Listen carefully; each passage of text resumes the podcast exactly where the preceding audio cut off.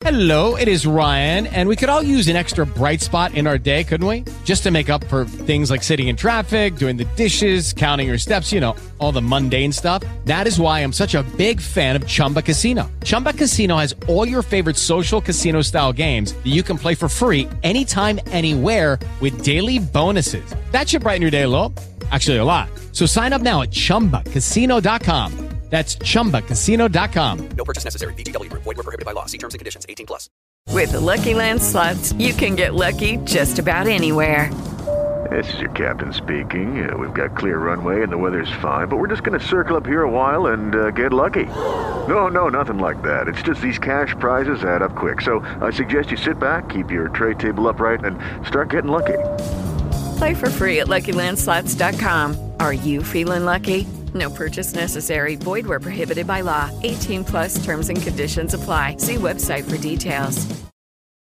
Hello, hello, hello. The bell has rung, and welcome once again to the Doctor Digital Podcast. Another great episode coming your way. Thanks for listening in. Let's get started. And we're continuing a series of episodes on inbound marketing. Three steps to creating a content plan. What do you need to do for these three steps? There's three steps you can use to ensure your content plan aligns with your inbound marketing objectives. Set marketing goals, map the available content to your goals, and identify the buyer's journey for your buyer personas. Put these three steps down in a single document and build out the details from there. There's a bit more I can add to each step to help guide you. Number one, set marketing goals. Each piece of content produced needs to correspond to a marketing goal, which in turn is aligned with the purpose of your business. Having clear goals will contribute to the organization of available resources and prioritizing efforts for content creation.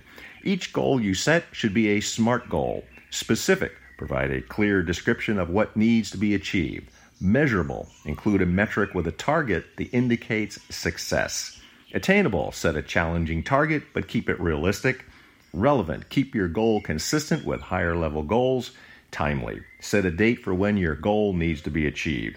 Imagine this scenario a company wants to acquire two new customers per month for a particular product or service. Let's assume a lead to consumer conversion rate of 10%.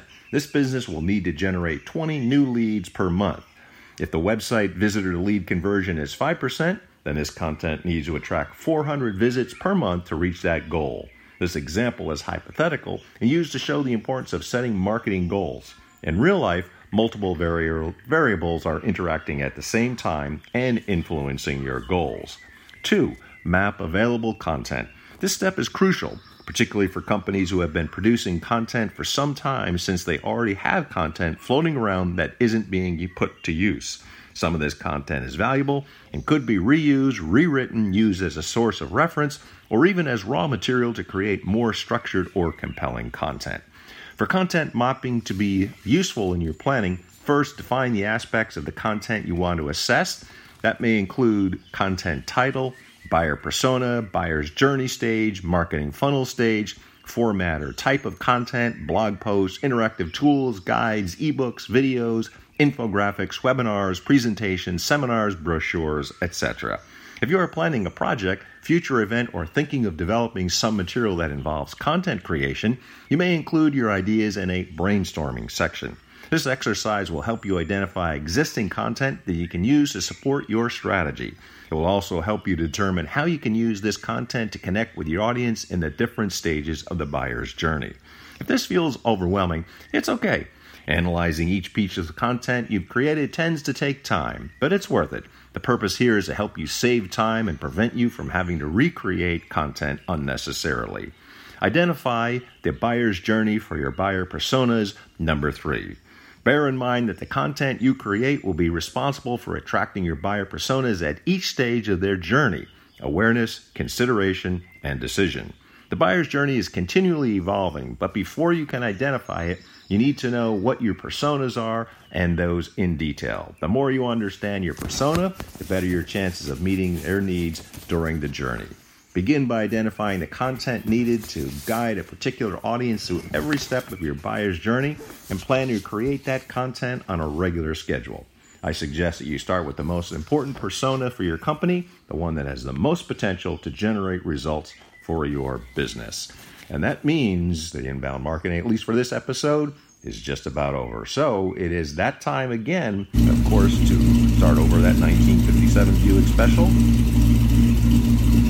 I hear it running, and that means for the fans, listeners, and inspirations Michael, Steph, Sylvia, Mega, Mom, Dad, Rip, Dr. Kramer, Jeffrey, Sue, Neil, Kelly, Ryan, Chuck, Cormac, Carlos, Gabor, Lugnut Larry, Murray the K, Cousin Brucey, Herb, Oscar Anderson, Jason, Eric, Mark, Allison. Thanks, everybody. Got more on inbound marketing tips, tricks, and hints that will help you do your marketing better. Thanks for listening in, Doctor of Digital.